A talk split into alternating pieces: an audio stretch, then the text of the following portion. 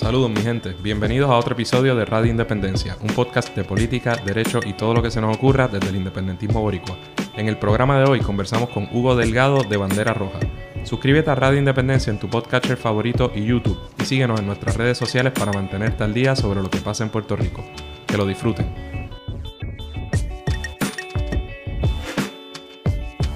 Saludos gente, bienvenidos a otro episodio de Radio Independencia. Eh, saludos, Andrés, ¿cómo estás? Saludos, Adriana. Cansado, loco porque termine este mes de, eh, terrible. No, eres el único. Que ha comenzado... Qué mes de enero más intenso, ¿verdad? Ya, lo intenso aquí, eh, fuera del país, en el plano personal, muerte de gente cercana, muerte de gente famosa esto está intenso, intenso. Así es, temblores, movimientos telúricos sí, ah, que siguen, continúan. Hoy, hoy hubo, estamos grabando hoy martes 28 de enero, hubo un temblor también, un terremoto 7 punto algo. 7 punto algo. Este, en el Caribe, creo que entre Cuba y Jamaica. Fue en, eh, en el fue en agua, o sea, no fue... el epicentro fue en agua, Porque vi que fue Cuba, Jamaica, que jamaqueó también Miami, hubo eh, yo bueno, cuando eh, hasta el momento que estamos grabando todavía no estaban corriendo, no he visto mucha noticia de cuáles han sido los daños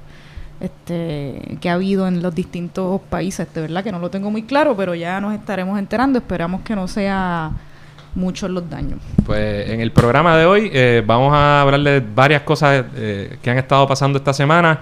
Eh, uno, ¿verdad? Va a estar con nosotros, ya deben saberlo por el título de este programa, va a estar con nosotros eh, Hugo Delgado, compañero de muchas organizaciones. Tenía dudas cómo presentarlo, si poner bandera roja eh, o distintas organizaciones que vamos a decir pronto, porque es una persona que lleva muchos años militando, ¿verdad? En, en Puerto Rico, en distintos círculos. y vamos a estar hablando con él de distintas cosas, particularmente lo que sucedió hace unos días en Late que Late, ese cacerolazo que hubo allí y que ha estado corriendo no solo las redes sociales, sino la prensa más tradicional y, por todos lados. Eh, y también vamos a hablar un poco de las protestas que, ha habido en Puerto Rico, en el viejo San Juan eh, particularmente. Eh, luego después, como parte del bono, vamos a hablar de esa otra noticia como muchas noticias, pero una noticia que, que, conmovió y que ha conmocionado a mucha gente, que es el fallecimiento eh, repentino, súbito, trágico de Kobe Bryant, su hija y otras siete personas también que perdieron la vida. Y, me gustaría hablar de eso también al final eh, en el bono entre nosotros, porque la, reacción de la gente es algo bien. Pues, bien, bien interesante, ¿no? Hoy estamos, tenemos tan presentes estas figuras que no conocimos personalmente, pero que han afectado nuestra vida porque, ¿verdad? A veces nuestra gira, vida gira en torno a las acciones de estas mega figuras este, y ha sido súper interesante la reacción en, las redes, me pareció a mí. Eh, así que eso es lo que vamos a hacer hoy. Pero sin más preámbulos, vamos a pasar a, a, introducir a nuestro invitado de hoy, quien es Hugo Delgado. Eh, vamos a ver cómo, cómo cuál es la, la descripción que damos sobre él. Tú nos corriges, Hugo. Seguro. Es miembro de la Federación de Maestros. Es maestro de física, física. en el Sistema de Educación Pública de Puerto Rico es líder del Movimiento Socialista de Trabajadores, es creador o co-creador del módulo combativo para maestros. Junto a Astrid Cruz, eso es así. Ah, de eso tenemos que hablar. Pero eso, lo pusimos, pero no lo, que no se nos olvide. Y colaborador en Bandera Roja. Entre otras cosas, ¿verdad? No la pudieron haber dicho mejor todo eso. Ah, excelente. Pues bienvenido, Hugo. Qué bueno que estés aquí con nosotros en el programa. El otro día nos vimos en la manifestación en el Viejo San Juan. Tuvimos la oportunidad de compartir ahí unas palabras eh, contigo, ¿verdad? Y con, tu, con el medio en el que colaboras, Bandera Roja. Eh, nada, bienvenido a Radio Independencia. Muchas gracias por estar aquí con nosotros en el día de hoy. Y para mí es un orgullo estar aquí porque como ustedes, nosotros estamos aquí desde nuestra, nuestros espacios y nuestro tiempo libre eh, haciendo desarrollo de medios alternativos para la independencia, para el socialismo, para la justicia social y, pues ser entrevistado por, por colegas, este, compañeros de lucha, pues para mí es un orgullo. Igualmente para nosotros. Pues brother, siempre nos gusta comenzar con algo, ¿verdad? Informar, hablando un poquito del origen de la persona, de dónde tú eres. Pues yo soy de Cagua. Yo estudié en la escuela Gautier Benítez. Un saludito a la gente de la clase Alfa Orionix 96. Este, nada, soy hijo de, un maestro, de una empleada pública. Vengo de, de mi familia, fue del Movimiento Socialista de Trabajadoras y Trabajadores. Eh, o sea que tengo muchos añitos de militancia desde la escuela superior. Este, y pues nada, yo creo que esa es más o menos mi historia. Y, pues me dedico a ser maestro, como ustedes dijeron. Y ¿Cuánto tiempo llevas ya de maestro? De maestro llevo como 12 años. Eh, yo empecé más o menos en el 2005 de maestro, aunque ya unos años antes yo estaba trabajando con la Federación de Maestros como empleado. Eh, tan pronto pude conseguir plaza, pues empecé a dedicarme a trabajar como maestro de física, que es lo que yo estudié, que estudié física. Ah, coño, qué nítido. Este, mano, y siempre nosotros, parte de este proyecto es hablar un poco, educar y, yo, ¿verdad? Uno mismo aprender de estas organizaciones que existen en Puerto Rico desde hace mucho tiempo y que colaboran de diversas formas y que a lo mejor mucha gente y mucha gente joven no las conocen por distintas razones. Tú mencionaste ahí por lo menos dos que son organizaciones muy importantes de muchos años, el Movimiento Socialista de Trabajadores y la Federación. Vamos rapidito. Eh, para que imagínate que un chamaco, ¿verdad? Joven que no tiene idea de lo que es, ¿verdad? El MST ¿Qué tú le dices? ¿Cómo tú le explicas? Pues mira, el MST es un grupo de personas. Eh, algunas personas nos dirían si somos un partido político, nosotros no vamos a las elecciones, o sea que no nos deben considerar un partido político en ese sentido, pero si somos un grupo político que lo que nos organizamos es para la presión política, para el accionar político, nos ponemos de acuerdo donde podamos, eh, empujamos aquellas ideas que nosotros querramos lograr. Eh, nuestras estrategias son una mezcla de la lucha en la calle con la educación política, eh, diálogo con otras organizaciones y ver aquellas alianzas que podemos lograr. Eh, yo creo que es más bien formar parte de la tradición de lucha del independentismo y también del movimiento obrero en Puerto Rico, que tiene años, que son múltiples organizaciones y nosotros somos una más. No, no aspiramos a ser ni la única, ni la más grande, ni simplemente aspiramos a que lo que nosotros eh, creemos que es lo correcto para la gente como nosotros, pues busquemos la manera de que se lleve a cabo. Y también, ¿verdad? La otra organización que estábamos hablando es la Federación de Maestros. ¿Por qué trabajas y eres parte de la Federación de Maestros y no de otra organización o agrupación como por ejemplo la Asociación de Maestros? Pues mira, la Federación de Maestros es un sindicato que se crea, eh, de hecho en una de las escuelas que yo di clase, que fue la Miguel Such, eh, se creó porque la Asociación de Maestros no fungía el rol de sindicato. Los sindicatos están para defender a los trabajadores y las trabajadoras. La asociación siempre se ha visto como una asociación profesional más de mantener como que el standing del magisterio en términos de su imagen. Sí la asociación tenía eh, unos elementos de educación, este, estaban interesantes de, de pues, fortalecer la educación, la formación, pero a la hora de ir y reclamar sobre, por ejemplo, condiciones de trabajo. A la hora de ir y, por ejemplo, hacer una protesta, pues la asociación desde históricamente se opuso. Eh, más recientemente, pues los trabajadores y la gente, los maestros, se han visto obligados a tirarse a la calle, particularmente con el retiro. Y eso pues ha movido a la asociación un poquito hacia, hacia hacer algún tipo de trabajo también sindical. Pero en la Federación de Maestros yo estoy por varias razones. Una es la lucha y la otra es la democracia. La Federación de Maestros elige por, por voto directo su eh, liderato. Eh, y tú lo puedes notar en que nosotros hemos tenido múltiples presidentes en los últimos eh, 20 años, cuando la asociación lo que ha tenido es una y media, que, es la segunda que está empezando, es Aida Díaz, y antes de eso fue José Eligio Vélez por, por décadas. Este, aparte, que hay que decir. la trayectoria.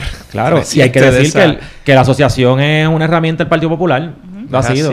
Sí, eso, es, eso, es, otra. Año, bueno, un poco año tras año y, lo que pasó con Julia Keller y, con las escuelas charter y demás, y hubo unas decisiones sin... Bueno, sí, sí, podemos hablar del vínculo y esa noticia que, pasó de gente bien charter, a ella que se beneficiaba de la charter. Unas cosas descabelladas, pero ha habido unas decisiones incluso muy recientes que realmente había, ¿la que? había que decirlo con, con nombre y apellido nefastas tomadas por, por, esa agrupación en particular. Este, sobre el MST, un, un, detalle que, del que me gustaría hablar, porque a mí me marcó mucho durante mis años universitarios, es que usualmente, como hemos hablado en este programa, organizaciones políticas cuentan con, digamos, un brazo estudiantil. Eh, en el caso del MST, ¿es así y cuál es? Para pues un poco, para... Está la Unión de Juventudes Socialistas. Eh, es una organización eh, estudiantil que al mismo tiempo no es aparte del MST. Los compañeros y las compañeras de la UJS son miembros del MST, simplemente que es como su, su caucus universitario. Ahí ellos se reúnen, toman decisiones eh, que aplican a la universidad, pero participan de la vida política de la organización. La UJS ha sido partícipe junto a, yo sé que muchos de ustedes, en, en lucha por años.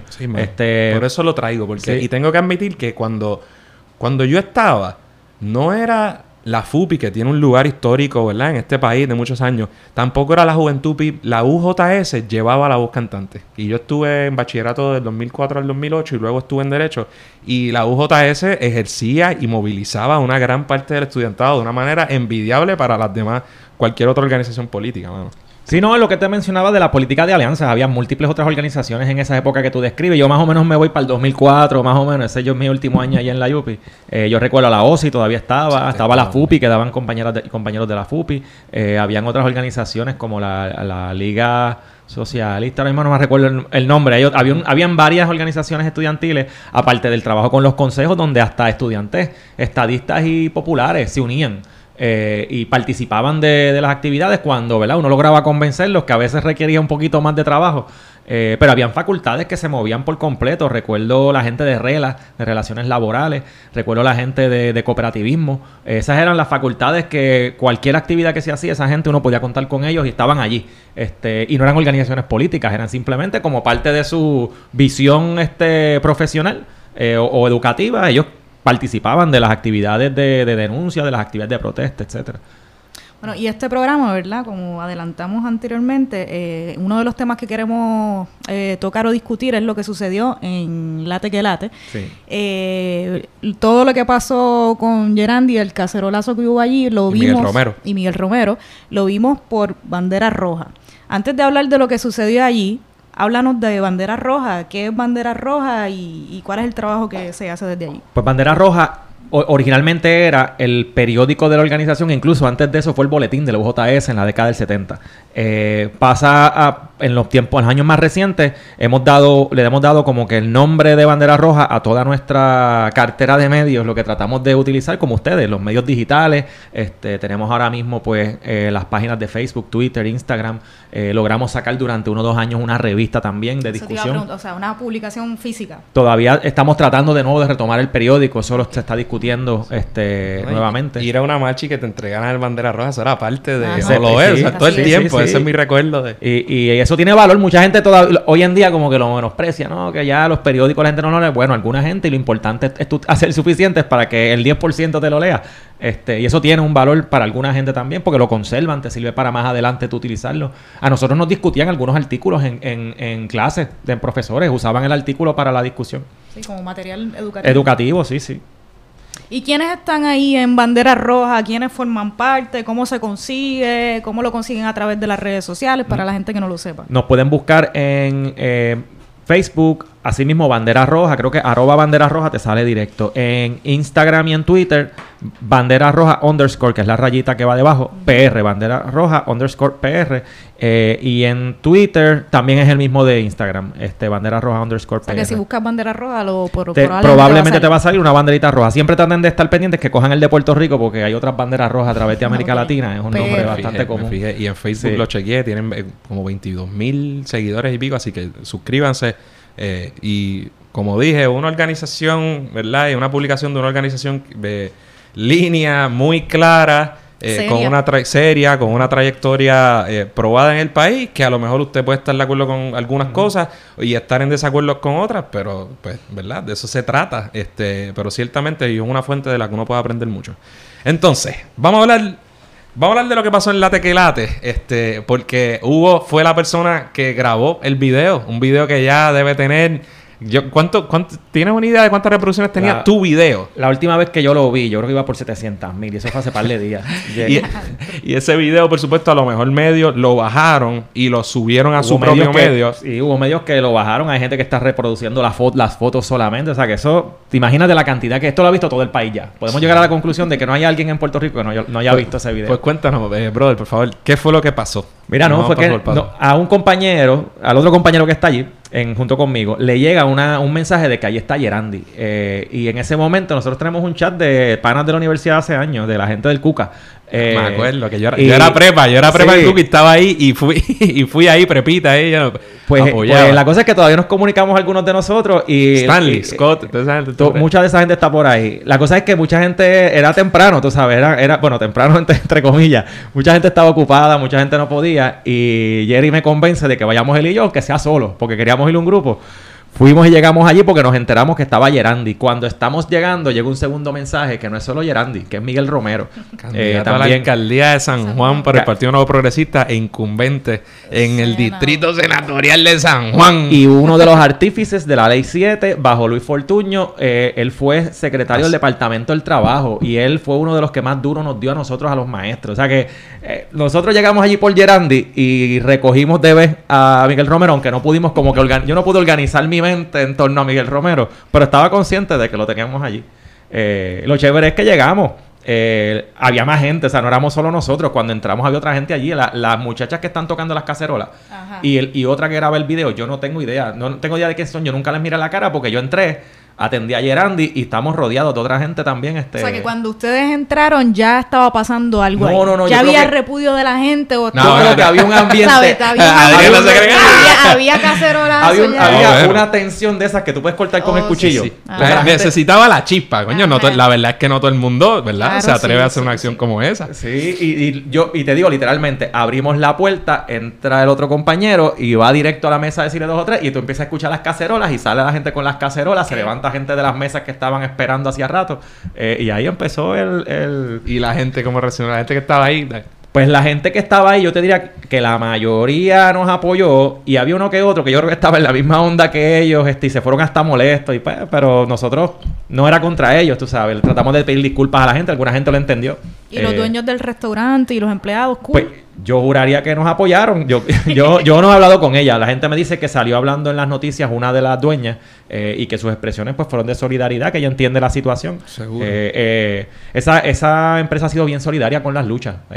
yo no diría que en este caso tengan algo que ver, pero sí, han estado. No, vamos ustedes, a, universitarios. meterlos en. Y para los que no lo sepan, la Tequelate, ¿verdad? Este negocio está localizado en la Domenech, en la avenida Domenech. la Domenech frente al Super nítida, así que de fútbol. sí, frente a Valdrich. Este, así que dense la vueltita por ahí, tomarse un cafecito, a, hacer algo, apoyar a la Cuando la gente, yo empecé a ver, ¿verdad? Este, de, los fotutos, boicot a la tequelate, yo pensé, yo nunca he ido a la tequelate, pero ahora definitivamente voy a comenzar a ir a así está, porque... Entonces, ¿cómo en las redes? A raíz de esto, evidentemente, iba a haber controversia. Entonces, eh, en general, ¿cómo lo ha cogido la gente? ¿Y cómo lo han cogido los que no lo han cogido tan bien? Pues mira, yo hice un post los otros días en, Facebook en medio en relajo que yo decía, bueno, en Facebook 99% apoyo, 1% de rechazo. Una que otra persona poniendo comentarios eh, impropios, inapropiados, etcétera. Pero me voy a Twitter y en Twitter están los troles PNP y las cuentas fake y cuentas que se crearon el mismo día y te empiezan a fastidiar. Eh, pero yo, con mi afán científico, a lo mejor soy yo, ¿verdad? Yo cuento, yo no me dejo llevar por lo que dicen. Yo cuento cuántos llevo y más o menos en el conteo el apoyo es abrumador. Y en la marcha, en la marcha yo traté de montar el equipo mío para transmitir y la gente no me dejaba porque estaban encima de uno eh, felicitando. Gente que yo no conozco, es como me saludan como si me conocieran, este, contentos, agradeciendo.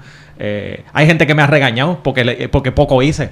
ah, pero que desde que es fácil. Por eso, no, no, Una amiga me dice, oye, faltó que te sentaras a tomarte café con ellos. y, la y la reacción de ellos, ¿qué te pareció? Porque todos vimos la cara de Gerandi. De ellos me refiero a Miguel Romero, Gerandi. Pero ¿qué les decían? O sea, a ustedes, ¿cómo, ¿cómo fue esa reacción así? La, eh, Gerandi ponía cara. Yo no, en todo, no salen todas las caras que él pone, porque sabes que yo estoy también tratando de, debatir con él y, mantener la cámara estable, pero uno pues, se, envuelve en el el acto. No es fácil combinar el periodismo con, el, con la, militancia.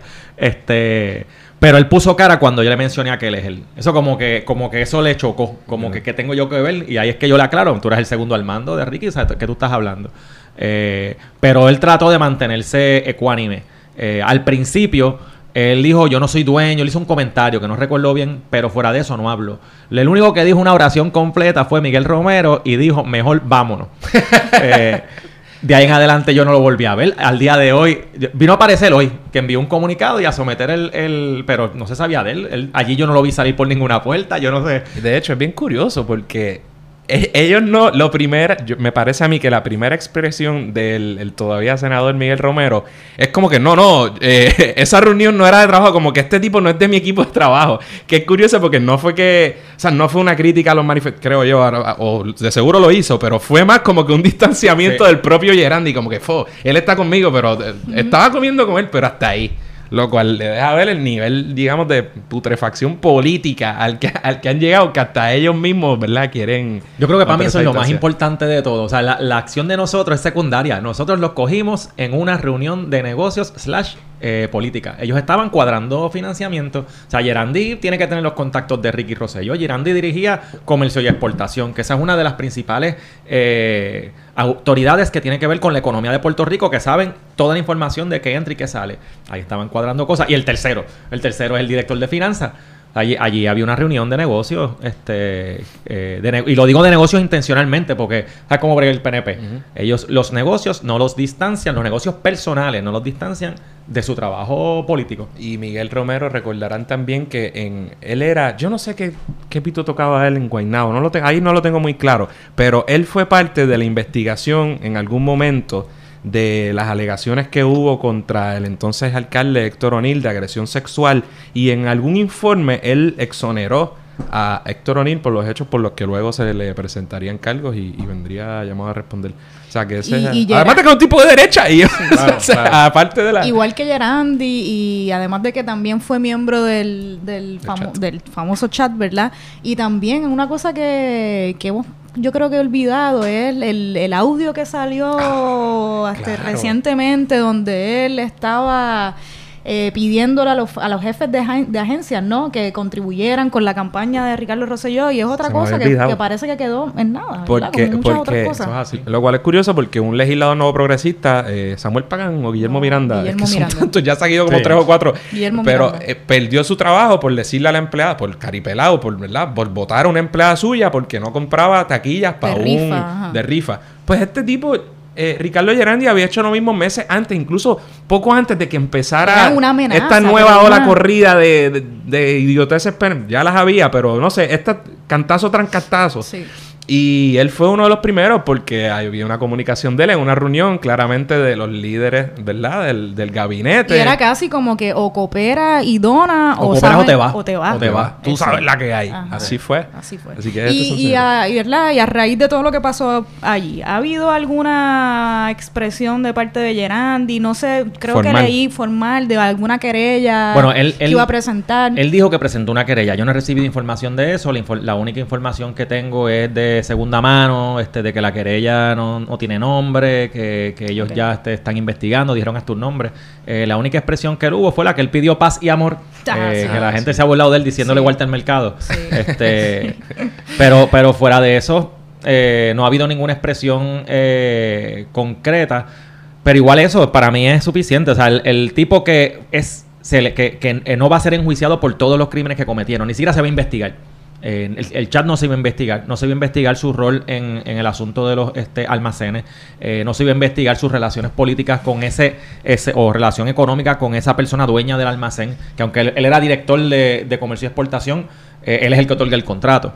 Este... Sí, eso yo creo que es un punto bien importante también de lo que sucedió aquel día en Late que Late.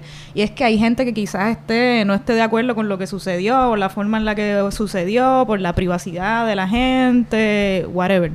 Pero, eh, ¿verdad? Yo creo que una cosa que no podemos olvidar o ignorar es que entre la población, entre los puertorriqueños este, y las puertorriqueñas, ¿verdad?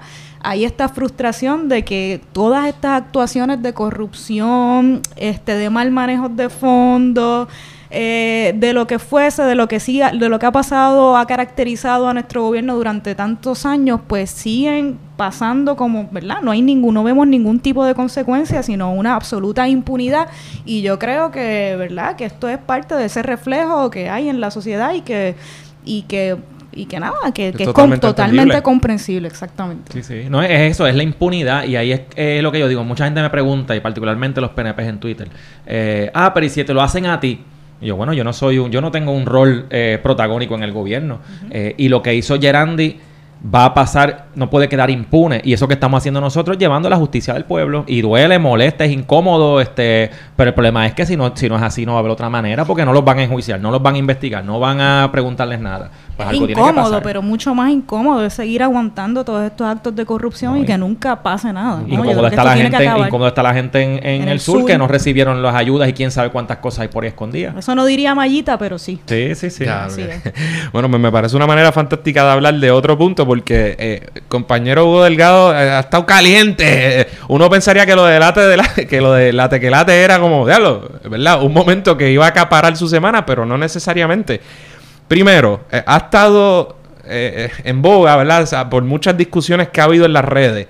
Primero, el otro día, como adelantó Adriana, nos vimos en una de las manifestaciones convocadas en el viejo San Juan. Estuvimos bajo un diluvio eh, eh, no voy a decir un diluvio universal, pero un diluvio copioso yo no me enchumbaba así hacía mucho, mucho tiempo. Parecía que me, que me había metido en una piscina. Igual yo, igual probablemente todos los que estábamos ahí. Pero, y digo, yo tengo que admitir que cuando... Eh, eh, eh, es, literalmente incómodo porque uno está enchumbado y es malísimo. Pero también hay algo de sentir esa solidaridad de tanta gente bajo la lluvia. Es bonito. Tú dices, ay, mira qué cursi. Pero es bonito porque tú sabes, todo el mundo, a pesar de que estamos allí, era más importante manifestarnos, no quitarnos y estar en un acto de presencia que, ¿verdad? Que estar en un sitio más cómodo. Pues el punto es que estuvimos allí presentes eh, y te vimos nuevamente, tuvimos la oportunidad de hablar un ratito. Eh, y hubo distintas formas de protestar. ¿Qué te parece lo que viste y la reacción que ha provocado, particularmente sobre ti? Si podemos hablarle. Pues mira, hay, hay, una foto corriendo por el internet que donde me están acusando de, de yo ser una persona encapuchada. Eh, yo no voy a, decir ni que sí ni que no, ni todo lo contrario, porque eso yo creo que le toca a las agencias federales y a las agencias este que investiguen y a la policía. El que quiere investigar, que investigue y que decida qué es lo que pasó ahí.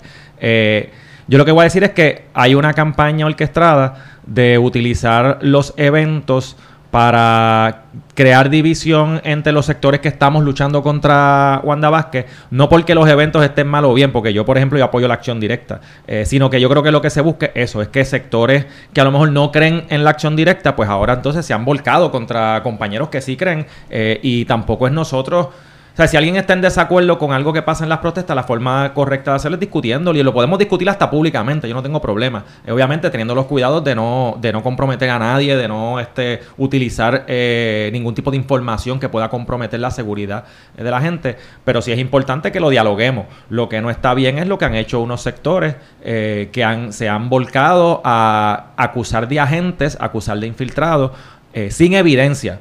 Eh, a la gente que está cometiendo, haciendo actos de, acción directa.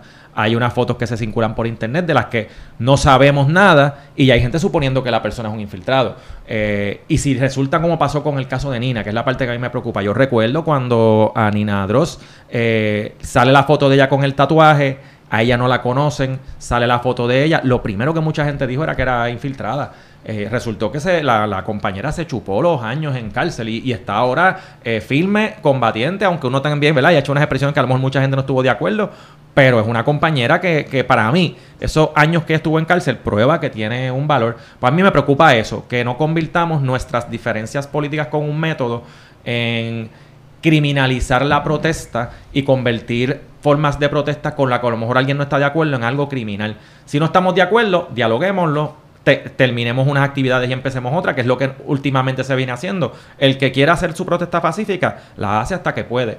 Los que quieren hacer otro tipo de protesta se quedan. Eh, yo creo, yo particularmente creo que en esta coyuntura eh, daño a la propiedad para mí es secundario, mano. Una pared, habiendo gente muriendo, eso es una bobería. Un cristal de una guagua.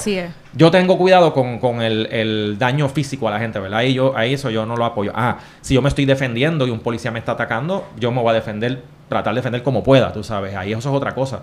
Eh, pero no, no, no viciosamente ir donde una persona que no, con la que no estoy de acuerdo. Eh, eso, eso es cuidadoso, pero eso, eso es peligroso. Pero eso no es lo que está pasando aquí.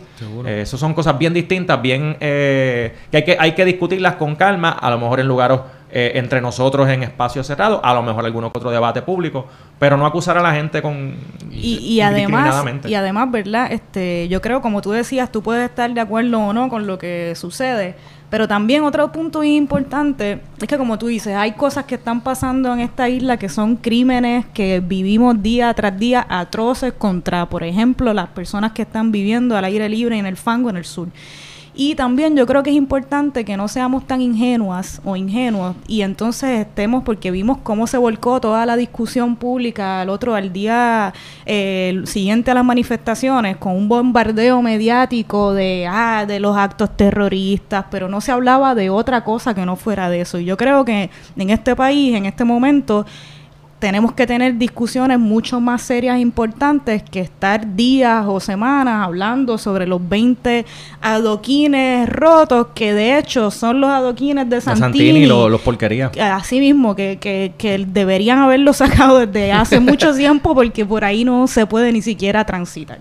Yo coincido, me sacaron las palabras de la boca ambos, así que no, lo que único que voy a añadir es que, primero que lo suscribo, pero segundo que para, para ver dos ejemplos concretos de cómo fomentar ese tipo de, de discurso y narrativa, porque no es solo pensar que puede ser un infiltrado o no, sino es, es, repudiar, llamar vándalos llegar a unas conclusiones estúpidas porque uno no está de acuerdo con cierto tipo de, de, de mecanismo que mira lo que produce. Ya Tomás Rivera Chats y el Senado de Puerto Rico presentó una medida que si tú la ves en papel eh, ¿verdad? Pues uno dice, ay, pues ¿cuál es el problema? Pero en, este contexto. claramente tiene un propósito de pues, criminalizar, la, protesta. y está dirigida a unas personas con nombre y apellido, y, ¿verdad? Y con un perfil en particular. Que, como la ley Tito Kayak, excelente ejemplo. Y me refiero a una medida que, que dice en papel que lo que quiere es proteger, eh, qué sé yo, que... Ah, para aumentar las penas. y eso lo hemos discutido mil veces, porque aquí se creen que el problema de nuevo, esto no es criminalidad, protesta no es criminalidad, pero pensando en la criminalidad, ellos creen que todo se resuelve metiéndole años encima de años, ¿sí? Porque ya te van a meter 25, pero ahora te voy a meter 30. Entonces, ya vienen con eso de de prohibir el que, qué sé yo, que meterle más años a prohibir cosas que estén ah, claramente en San Juan. Daños que ocurran en zonas históricas o turísticas, me parece que es una Eso, y entonces la burbuja mediática, ¿verdad? Si uno fomenta ese tipo de cosas y, y quita el ojo de la bola, como uno dice, pues entonces está eh, uno, dos, tres, cuatro semanas, dos meses hablando de lo mismo, por supuesto que des, ¿verdad? desmotiva a gente que de buena fe está en contra de este gobierno, está y, y, ¿verdad? no nos enfocamos en lo que es realmente importante, hermano, que es sacar, manifestar nuestro repudio y sacar a esta gente del poder y que recapaciten sobre la barbaridades y los crímenes, que esos sí que son crímenes que le están haciendo a nuestro pueblo, tanto esconder suministros como enriquecerse una y otra vez, como vender nuestro patrimonio, ¿verdad? Y todos los activos del Estado, desmantelar el Estado, joder con la educación pública. o sea, e-, eso eh, son crímenes reales por los que la gente que está en el poder no está, no está eh, respondiendo. No y, no, y no se reunieron para discutir el asunto de las escuelas que no son sismos resistentes. O sea, nosotros, aquí el magisterio y la gente eh, por ahí está con, una preocupación genuina de que se nos va a caer la escuela encima si ocurre un terremoto y eso no es un Igual los las madres y los padres. Las madres y los padres ni, ni hablemos. Imagínate cómo ellos ven esa escuela Agripina Seda de Guánica y miran una escuela acá, la, la, este la Escuela Central de Artes Visuales, que se le está cayendo el estucado. Imagínate que un pedazo de eso le caiga a un estudiante. No estamos hablando ni siquiera de un terremoto, y eso lo autorizaron. Con, con, que simplemente haga una lluvia y a lo mejor se suelte un poco más el estucado, ya este puede caerse un pedazo. Varillas expuestas. ¿Cómo es posible que si, que si acá el terremoto fue eh, o, el terremoto se sintió mucho más débil, ya hay varillas expuestas en algunas escuelas, se han separado escaleras? Eh, y eso no se está discutiendo en la legislatura. Se está discutiendo eh, la pintura que le van a poner o no al viejo San Juan.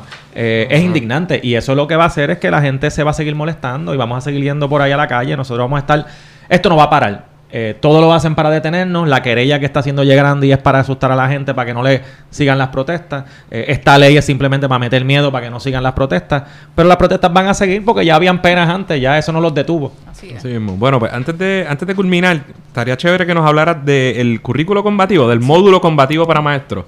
Eh, ¿De qué se trata eso? Mira, eso fue porque durante el verano eh, en los redes de maestros tuvimos eh, unas discusiones con maestros donde pues se hablaba de que, de que no se podía, la esa página no se debía utilizar para discutir política, que la política y la educación no mezclaban.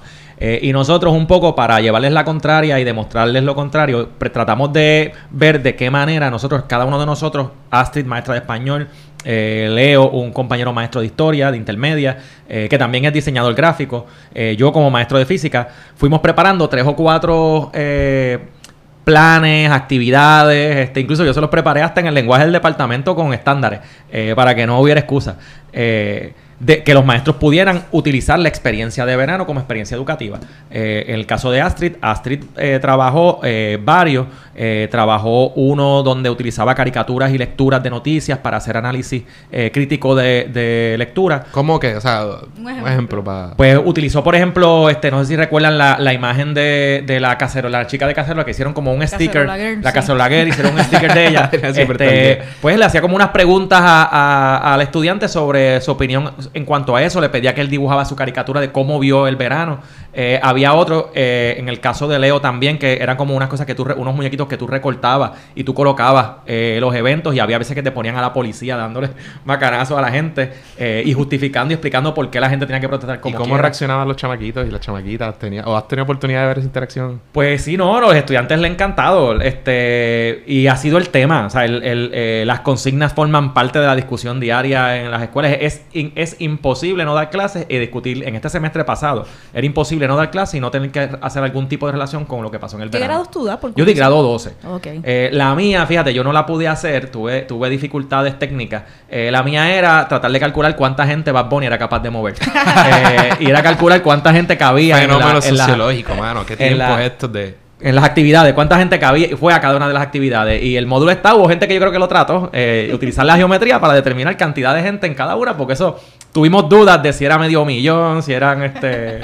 Eh, era más o menos por esa línea. A mí siempre me gustó la matemática y todo el mundo sabe que en derecho los abogados siempre dicen que, a los abogados no les gusta la matemática, no sé qué, a mí me encantaba, pero y me gustaba, por ejemplo, la física. Pues me gustaba porque lo veía como una matemática aplicada, lo podía entender fácilmente. Eh, química y eso, yo era y es mucho más complicado para mí.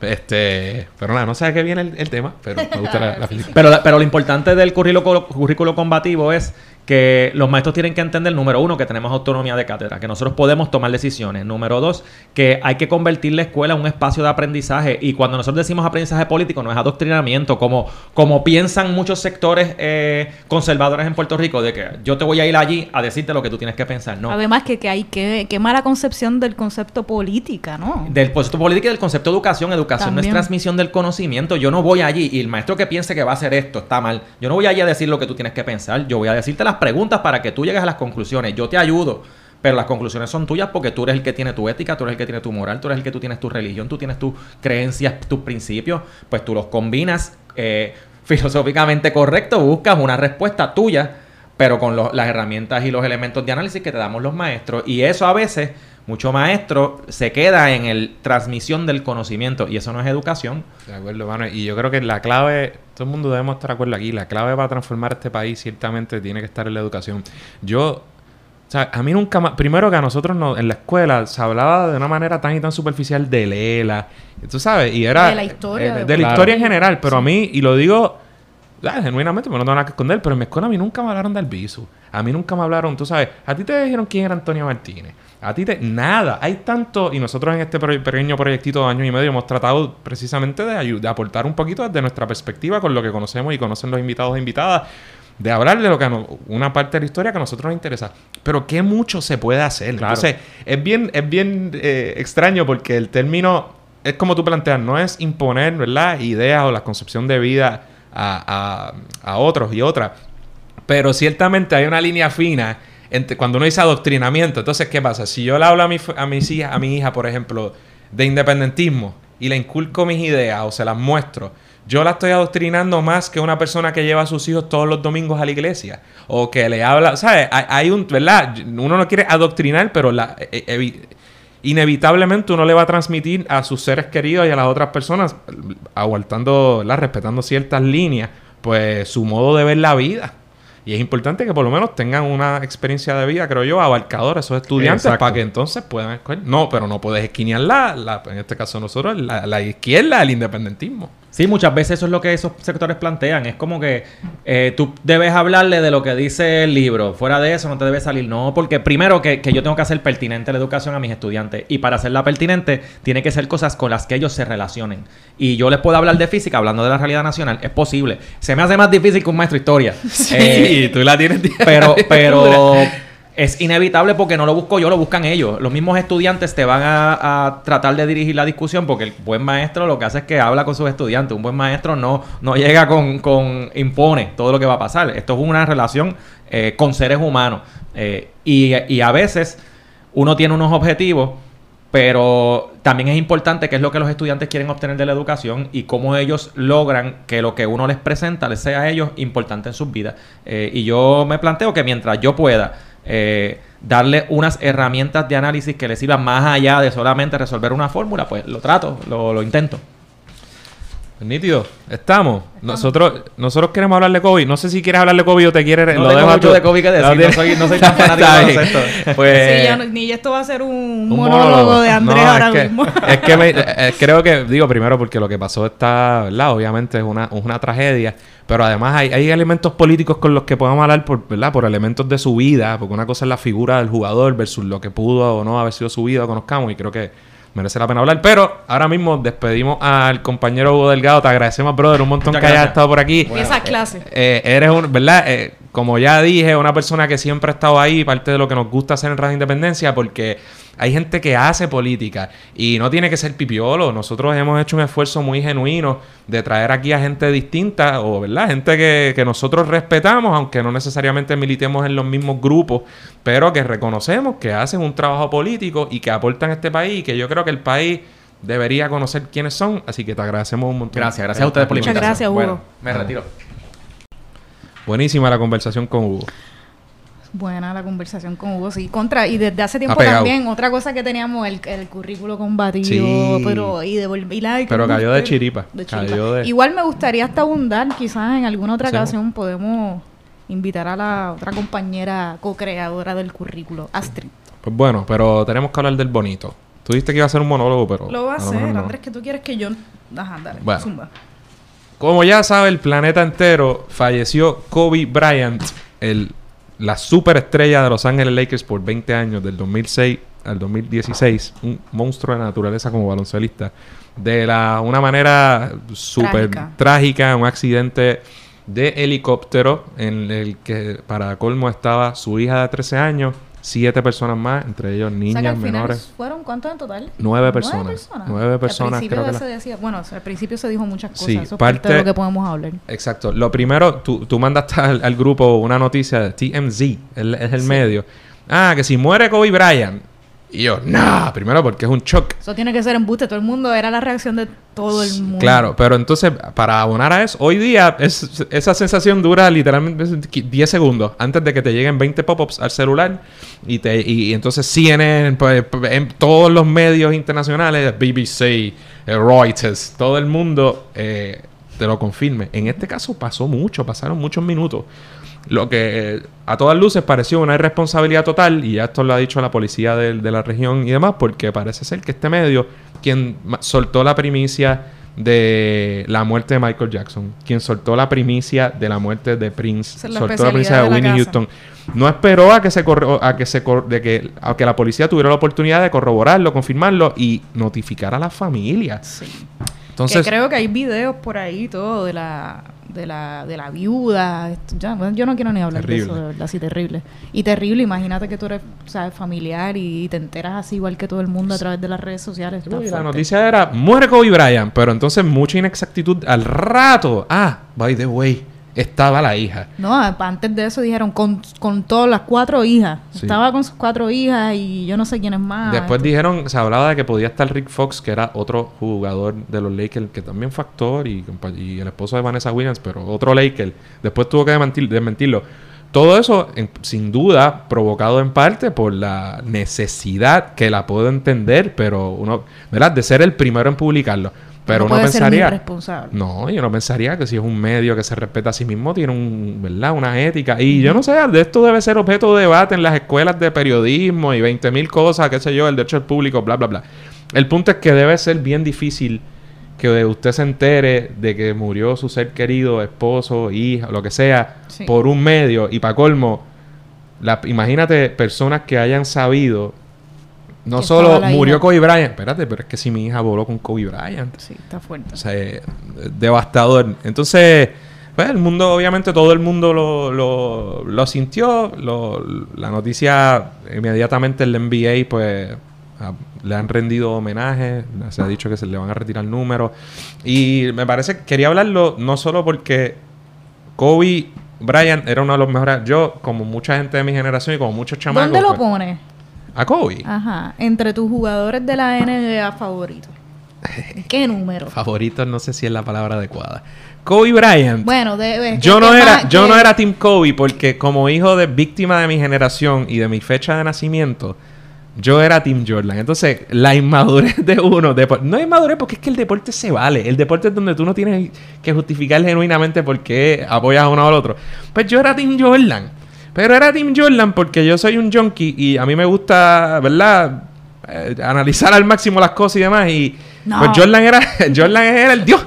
Y yo cuando nací, ¿verdad? En el 86, pues en los 90 Jordan era la jodida. Pero en realidad, yo cogí el final de Jordan. O sea, cuando Jordan gana su primer campeonato, yo tengo 5 años. Cuando se retira de los Bulls en el 98, yo tengo 12 años. O sea, que yo cojo el imaginario del monstruo eh, que era Michael Jordan. Y entonces Kobe Bryant tuvo la mala suerte de entrar en a la liga en un momento en el 96 con 17 años de edad. Como en ese momento Jagger, Garnett y otros jugadores lo habían hecho, pero como directamente de la escuela superior, lo cual era casi inconcebible. Y llegar a un momento en que el, planeta Tierra no estaba listo para dejar ir a Michael Jordan. Entonces, entra eh, en los Lakers, para colmo, entra, a él lo draftea, ¿verdad? En el draft lo selecciona Charlotte. Y increíblemente los Lakers, Jerry West, que es el logo, y ahora se está hablando de que cambien el logo y pongan Kobe, y que era el gerente, un exjugador y un gerente, el gerente general de los Lakers, un genio ejecutivo, cambia a un centro del NBA en un momento en que la liga estaba siendo dominada por centro. Aquí Olajuwon, David Robinson, Shaquille O'Neal. Se decía que Jordan no iba a volver a ganar en, en cuando regresó de retiro porque la liga era de centro, imbéciles. Y, y los Lakers aún así cambiaron a un centro que era un centro probado, que era un buen centro y tuvo una gran carrera, tuvo una, lo tuvo de Europa del Este, eh, que era Vladi Divac. Y cambiaron a Vladi Divac por un chamaquito de 17 años que se llamaba Kobe Bryant. Y con esa ficha también dijeron, Shaquille, que ya estaba por ahí esto, caballito, vente con nosotros. El punto es que, pues él coge esos años de desarrollo y ya la gente sabía que, ya, este tipo supuestamente va a ser el próximo Jordan. Y tenía una habilidad atlética incomparable. Había otros por ahí, Gran Hill, de Anthony Hathaway, otra gente que uno decía como que este, este, tipo, o sea, hay otros por ahí, pero este muchacho era claramente especial. Fue el, eh, pues, yo de esto no sé mucho. Eh, yo jugaba baloncesto, pero nunca he seguido mucho la NBA, más allá de que yo soy la hermana menor y si mis hermanos estaban apoderados del televisor, pues yo tenía que ver lo que ellos vieran, fuera no te duermas o la NBA. No te duermas. Pero, no te duermas? pero cada cual es víctima de su época. ¿Qué voy a decir? Que no vaya no te duermas. Falso. Así es. Pero te pregunto, ¿Fue la mejor época de los Lakers con Kobe Bryant? Es que qué complicadas tus preguntas porque me obligan en este momento delicado a decir continuamente que no. Kobe Bryant, a lo que todo ese preámbulo, la carrera de Kobe Bryant, yo como esta generación mía, la vimos completa. Inicio es quizá la, una de las más grandes figuras deportivas cuya carrera yo vi completa. Novedoso para gente de mi edad, porque no estábamos acostumbrados a ver que la gente se retirara porque éramos chamacos. Y entonces nosotros vimos la carrera completa de Kobe. Kobe Bryant es uno de los mejores jugadores que vio la liga indiscutiblemente. Su carrera siempre estuvo marcada por la sombra de Jordan. Y yo siempre estuve por eso. Yo era un Kobe hater. Porque estaba montado en los Lakers. Por 20 estupideces. Porque era la comparación constante con Jordan. Y en ese momento había necesidad de dejar claro que no lo era, que no era mejor que Jordan. Y su carrera, yo creo que ya, esa incluso ese debate se sobrepasó y yo creo que la mayor parte de la gente te va a decir que no lo superó en ese sentido. Pero es la copia más exacta que ha habido de Michael Jordan por la clásica milla y en casi todas las facetas. Hay pocas cosas y todo eso tú lo mides como el impacto en el momento, las victorias del equipo, eh, habilidad atlética, en qué momento jugaron 20 y todo esto es relativo, por supuesto. Eh, pero lo que lo diferencia a él, ¿verdad? Es que tenía una habilidad brutal, con una ética, pero era una copia desde su, su juego en la cancha, la manera en que se expresaba, cómo hablaba con la prensa, una cosa absurdamente idéntica, cosa que El problema es que si tú eres idéntico, difícilmente lo vas a superar. Además de que hay unos números y una cosa que, uno puede comparar. Pero ahí es donde yo, por ejemplo, pienso que un jugador que, o sea, es otra cosa que a Kobe que le va mal en la historia porque entras en un momento, pero en el 2003, cuando ya Jordan sale de los Wizards, que volvió después a lo loco y ya el mundo está en otra, viene este muchacho directamente de high school con una mezcla rara que era, pero esto es como, como Magic con Jordan, es como un Kobe, eh, eh, eh, ¿sabes? Por 10, una cosa extraña que el LeBron James y que poco tiempo después vendría pues, a, a seguir, por no decir quitarle el spotlight a Kobe. Este, pero no hay duda que Kobe Bryant fue el mejor jugador de su generación y tuvo como 10 o 15 años de gloria absoluta, de dominio eh, total. Eh, y este, sema, este weekend, eh, LeBron James acababa de pasarle la lista de mayor anotadores en la historia del NBA y le pasó a Kobe. Claro, y ambos le habían pasado a Jordan. Le habían pasado a Jordan porque eso es total, porque son unos monstruos de la naturaleza, sí, y porque entraron a los 17, o 18 años. ¿LeBron está en primer lugar? No, LeBron está ahora mismo detrás de Karim Abdul-Jabbar, a quien no van a coger con toda probabilidad, y Carl Malone, que, que ojo, y no sé si es posible que lo coja, pero eh, pero el punto es que, la, y claro, ambos, pero ambos tienen muchísimos menos puntos por juego que Jordan. O sea, si tú promedias, lo que pasa es que Jordan jugó muchísimos menos juegos, porque estos nenes. Pero eso no es culpa de nadie. Eso es ese es el punto de la relatividad de los números. Cuando la gente se cree que los números abran por sí solos. Bueno, pues no, la liga cambia. Mucho más fácil meter ahora. Además, esta gente entró a los 17, 18 años ¿De quién es culpa de eso? Pues de ninguno. Porque tú me puedes decir, ah, pues, porque fue Jordan que hubiera entrado a los 18. Está bien. Por otro lado, yo te voy a decir, ah, pues claro, porque jugaron mucho más juegos. Y además, Jordan era loco, se retiró dos veces. Se fue en su apogeo. O sea, 20 lo que era. Pero Kobe era un monstruo de naturaleza. Que yo tendría que hate. Y me duele porque es, bien raro esto, porque uno. Además de que es eh, de sorprendente, como que fue sorpresiva su muerte es bien chistoso porque marcó la vida de uno. A mí nunca me había impactado ni yo nunca me había puesto como que un post así de un... Porque yo no los conozco, está bien. Pero me llamó mucho la atención la reacción de la gente y creo que mucha era genuina porque si bien yo no lo conocí, pasé 20 años de mi vida hablando del tipo y comparándolo y siguiendo su carrera. Así que me dio mucha pena. No sé qué te parece, cómo estuvo tu feed y qué ¿Qué te pareció toda esa reacción? Incluso poner eh, letreros billboards en Puerto Rico, como que es raro. Yo no los he visto, tú me lo enseñaste, pero no los he visto por ahí en la calle. Nada, coincido contigo, pero como te digo, yo no, no sigo mucho la NBA, nunca la he seguido, pero igual que tú, sí, recuerdo a Kobe Bryant y crecer este, viéndolo, como te dije, porque mis hermanos eh, tenían el poder del control remoto, así que me obligaban a ver lo que ellos estuvieran viendo, que probablemente era la NBA. Y sí, como tú dices, crecía. Además que es una tragedia, pues, eh, un tipo joven, 41 años, se muere con su hija. Además también de su hija, que parece, parece que tenía talento también en el baloncesto. Eh, ¿Verdad? Creo que sí, sí, parece que no es jodienda. Ajá. Este, así que nada, súper triste. Ahora, vamos a hablar, ¿queremos hablar de...? Sí, queremos hablar de eso. Ok, ¿qué fue lo que pasó? Parece que entre ¿verdad? Eh, la tragedia y la forma en la que murió Kobe Bryant, pues no se ha hablado mucho sobre... Bueno, es que usualmente no es el momento para hablar de ese tipo de cosas, pero... Ah, pero como que se nos ha olvidado, incluso a mí, que en algo, hace algunos años atrás tuvo unas alegaciones de una mujer de agresión, de una posible agresión o alegada agresión sexual en contra de ella. El caso quedó en el caso se desestimó. Se desestimó. Sí, eso marcó. Y, y, Kobe fue una de las. Eso fue en Denver para el 2003 por ahí. O sea que Kobe llegaba desde el 96 de la liga, pero ya había ganado tres campeonatos. Estaba en el apogeo, en la cúspide de, tanto de su carrera. Kobe Bryant metió 81 puntos en un juego, el cabrón. Segunda mayor. O sea, no hemos hablado de, de los récords, pero eso para, para podcast de deportes y demás. Pero en términos deportivos era un monstruo. Ajá. Pero como tú dices, ajá. Quizás no era el momento, pero pero obviamente uno no puede, yo no conocía a Kobe en lo personal y lo que admiro es, ¿verdad? Su habilidad atlética y la, la pasión que le metía el hombre al juego y cómo se lo vivía de esa forma, porque uno hasta lo hasta a través de la vida uno la aplica cada cual sin ese talento, pero en sus respectivas áreas, porque Kobe era un asesino de la cancha y eso es lo que más uno respeta. Ajá. Eh, entonces, pero uno no conoce, ¿verdad? Ni, ni la calidad de persona, ni de las cosas, ni la vida de, estas personas. Y a él se le acusó en el 2003 de, sí, de violar a una mujer, una empleada de 19 años en un hotel eh, en Denver, eh, para aquel entonces. Temporada en la que, mientras todo eso sucedía y él veía el juicio y todos estos problemas, y, ¿verdad? y estaba todo ese problema, seguía jugando y seguía matando la liga, o sea que es una, esto para la película que ya seguramente van a hacer. Entonces el, caso se desestimó. El caso se desestimó y él logró, y claro, los casos de agresión sexual son difíciles, se pueden... Eh, eh, desestimar por, por, mil razones.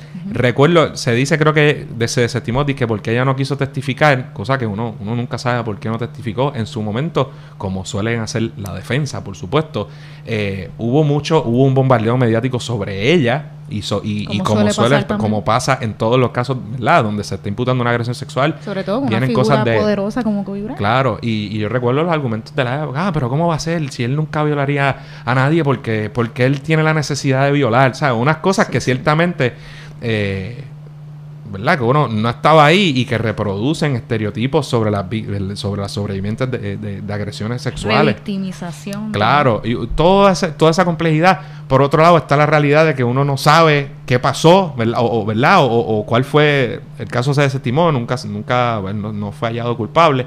Luego hubo, eh, como suele suceder en estos casos también, una, una demanda civil, que es una porque a usted lo pueden acusar criminalmente por hacer algo, pero la familia la, sobreviviente o cualquiera también puede eh, demandar, ¿verdad? Que le den un resarcimiento por el daño, que usted sufrió. Y ese caso se transigió. Que los casos se transigen, por eso es tan difícil. Tú eres abogado, tú lo entiendes súper fácil, pero la gente puede llegar a unas conclusiones. Los casos se transigen por la por mil razones, ¿me ¿entiendes? Y eh, entonces uno puede decir con actitudes macharranas, ah, pues claro, mira, mira lo que cobró ella o uno puede decir, ah, si transigió es eh, porque, hay algo. Y, de hecho hubo unas expresiones que le atribuyen a lo que él dijo que, que no sé si era parte de la transacción, pero que él tenía que pedir perdón y en efecto él dijo, porque la, la, la teoría de él fue, dijo, sí, yo fui infiel pero fue por consentimiento. Este, por eso ahora cuando la gente dice, ay, qué bonito, y la canción de Bad Bunny, ese matrimonio ejemplar, no, o sea, evidentemente un percance hubo en su matrimonio. Eso no quiere decir ni que, olvídate, ni santo, ni, ni nadie va, no estoy pasando juicio sobre la persona, pero su matrimonio evidentemente tuvo sus dificultades como los tienen todos. Ahora, yo creo que tú estás más claro que yo, pero si no nos equivocamos, recientemente una periodista, eh, la es que de Washington Post. De Washington Post, este, creo, es que yo no, no, estoy segura si fue a través del medio, no sé si fue en su cuenta personal, lo que sé es que trajo este tema a la discusión y parece que, que la, la votaron. No, eh, bueno, lo que vi fue que la, que la suspendieron, que le iban a molestar o que la suspendieron, no sé si la votaron. Pero fíjate, ahí es que no tengo el detalle porque no sé si lo hizo para el medio, si fue personal. Igual me suena, no me gusta porque si bien uno lo puede catalogar como una imprudencia, a lo mejor, a lo mejor no el hecho de que hay que, porque creo que ella puso la noticia cuando ni siquiera se había confirmado que él había muerto o algo así. Está bien, pero igual cada persona, ¿entiendes? Ella publicó la noticia, como que, ¿por qué la vas a votar? A lo mejor fue imprudente bajo el crisol de alguien, pero si puso una noticia. Claro, tampoco cuáles fueron las expresiones como para comentar. Si a, menos que haya sido violador usando la cuenta del medio, pues qué sé yo. Pero si es, mira, esto, recordemos que esto pasó. tú puedes esconder, pues. seguro, no es ahora para. Y entonces ahora yo decir que, que no era violador o era violador. El punto es que yo no conozco a Kobe Bryant en lo personal y no es eso ni éramos los jueces. ni éramos los jueces, ni, ni bueno, ni hubo un fallo tampoco, ni hubo un juicio porque se, desestimó.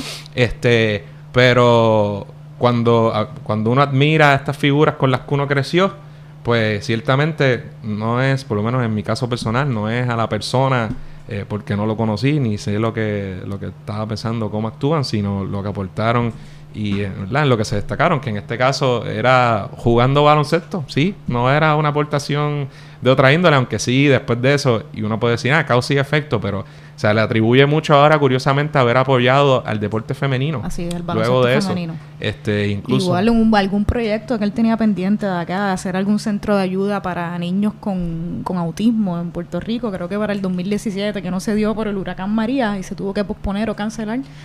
Pero, pero sí, sí. Un tipo talentoso, joven, para colmo, porque eh, eh, en el deporte tú eres viejo a, los treinta y tantos, pero tenía 41 duele, años Y duele también ver como la relación de él con su hija, qué sé yo, en, las redes sociales y, y, cómo la apoyaba también, ¿verdad? Lo que estaba haciendo, qué sé yo, como que toca. Seguro, imagínate. Así que nada, hasta ahí Kobe Bryant es bien loco, es bien loco. Este, el tipo era un monstruo. Y a la gente es como todo, ah, que los boxeadores a lo mejor hay un tipo que no es el mejor boxeador de todos los tiempos, pero siempre va para adelante y, pega duro, pues ese era Kobe.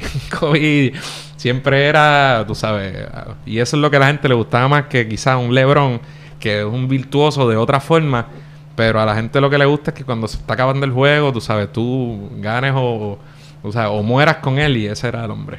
Así que, nada, ahí eso pasó. Hasta ahí. para la próxima. ¿Qué más? ¿Qué más? ¿Qué más hay que decir? Yo creo que ya lo dijimos todo. Creo que hay una manifestación por ahí de la que se está hablando el viernes. El, ¿Es este viernes que 31?